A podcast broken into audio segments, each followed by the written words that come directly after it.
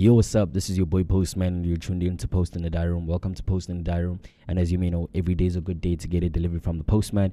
And of course, if this is your very first time tuning in, please kindly like, share, subscribe, comment, do whatever is necessary to engage with the content. Blaklez released an album that is eight tracks long called Loyal to the Soil, and it consists of a few tracks, and it comes after the release of Lost Diamonds 2, which of course was a collab project between or by Blaklez and P.O. The single or one of the singles that came before the release of this project was of course Cancel Culture. And then I think I also need to mention the very first time I came across his music, which was of course on Freedom of Fame alongside Reason and Pro Kid, which was the remix according to my understanding. And then the other joints I liked by Blaklez were of course also uh uh, what what are those joints? I think one of those joints is um DMX Prayer, Spooku, I have no one, the truth about us, um and several of his features because I think last year what the song he had with J Hood was a contender for verse of the year according to my list that I had compiled, so that no one really saw. Biggest issue with listening to Black Layers has to be his beat selection. I usually feel like his beats are just bad. But to my surprise, not really surprising, but to my surprise, this has managed to make way into this particular project. And there is a particular bag that he usually does well in, in my opinion, which we hear him on songs like Mpinch on this particular project. On songs like Give Thanks, which in my opinion, I felt like the build of this particular song felt like Ongaphelo Moya sung by Pro Kid, but it turned out to be something different where we have these drums that just kick in as the song progresses or goes by and a sample that's really unique and could be attributed the particular build right could be attributed to pro kids Ongaphelo Moya san. and then he to- goes on to talk about not having fans but he has disciples and his flow is apparently washing cyclones and there's also a boring hook where he is like, you can cheat life, but you can't cheat death. While on I Speak Life, he reflects on being told that he should never look for handouts. And he also delves deep into the issues that have come with fatherhood as he ages, of course. And then, more so, he tells us that his footsteps are covered in glory. Then he further goes on to tell the young kids, or he puts his experience to great use by telling the young kids or the upcoming acts not to surf the internet for cosigns.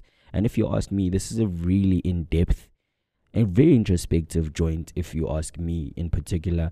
And then he ends it off by just saying that you can't stand the truth if you don't have any spine. And we have a frustration song in Batupele where Blaklez actually takes time to address the narrative of you not relevant, which to me felt like it kind of got to him and he does not like it at all because he further reiterates that he will never be washed out. There are hilarious backings on the song Cancel Culture, which sounds like it was a song about Black Twitter where you know people out there are usually acting like big deals and Blaklez says they're not doing any deals. And in my opinion, the most engaging part of that song is when Ramona was actually brought forth and she just delves deep into the hypocrisy of everyone on that app because everyone is usually picking sides to stories that they don't even have the full story of, if that makes sense. I'm sure it does. But anyway, in any case, I actually agree with that because a lot of people on Twitter tend to pretend as if they are perfect and they don't have any flaws, they don't have any, you know. And I think the people who are usually at the backhand of the Twitter space itself are indeed the celebrities. Try Me features the insanely talented Ricky Tyler, who just handles the hook while Blaklez is just going off on the side telling us that he's his name is actually coming up in every conversation kokas. And he also lets us know that he's self-made while i think this joint is like the best song in this particular project.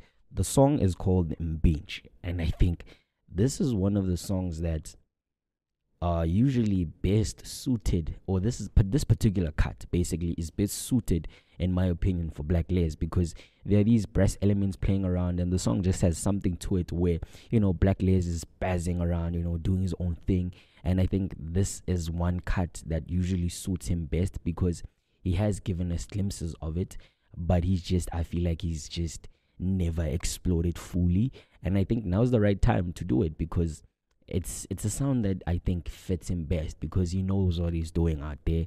And I think also Kwesta would have been the best sparring partner in this particular joint. I think they would have made a ball out of this joint. Already it is a ball, you know, and hopefully there is a remix that comes to this joint or after this joint. And I think that I would like to hear him and Kwesta on a similar cut, just you know, giving us good music, good vibes, and shout out to Blaklez for that. I think Who's It is in line with whatever Mpinch was because I actually felt like there was a huge energy drop when that came when that song came through. But I'm not mad at it, you know, but I'm actually mad at the sound that was explored on True Say, which features Jay Jody, because in all honesty, I am actually tired of the sound. I I just feel like this was not the the beat or the sound that needed to be explored by Blaklez, especially for the kind of, you know, presence that he showcased on this particular joint.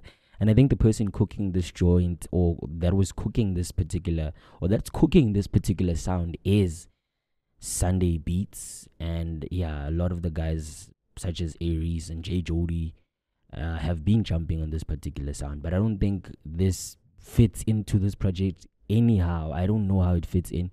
And I don't know what's the key takeaway from the project with this particular song as the outro. I do not know where it fits in. I do not know what it does. The whole album for me was a complete yawn fest.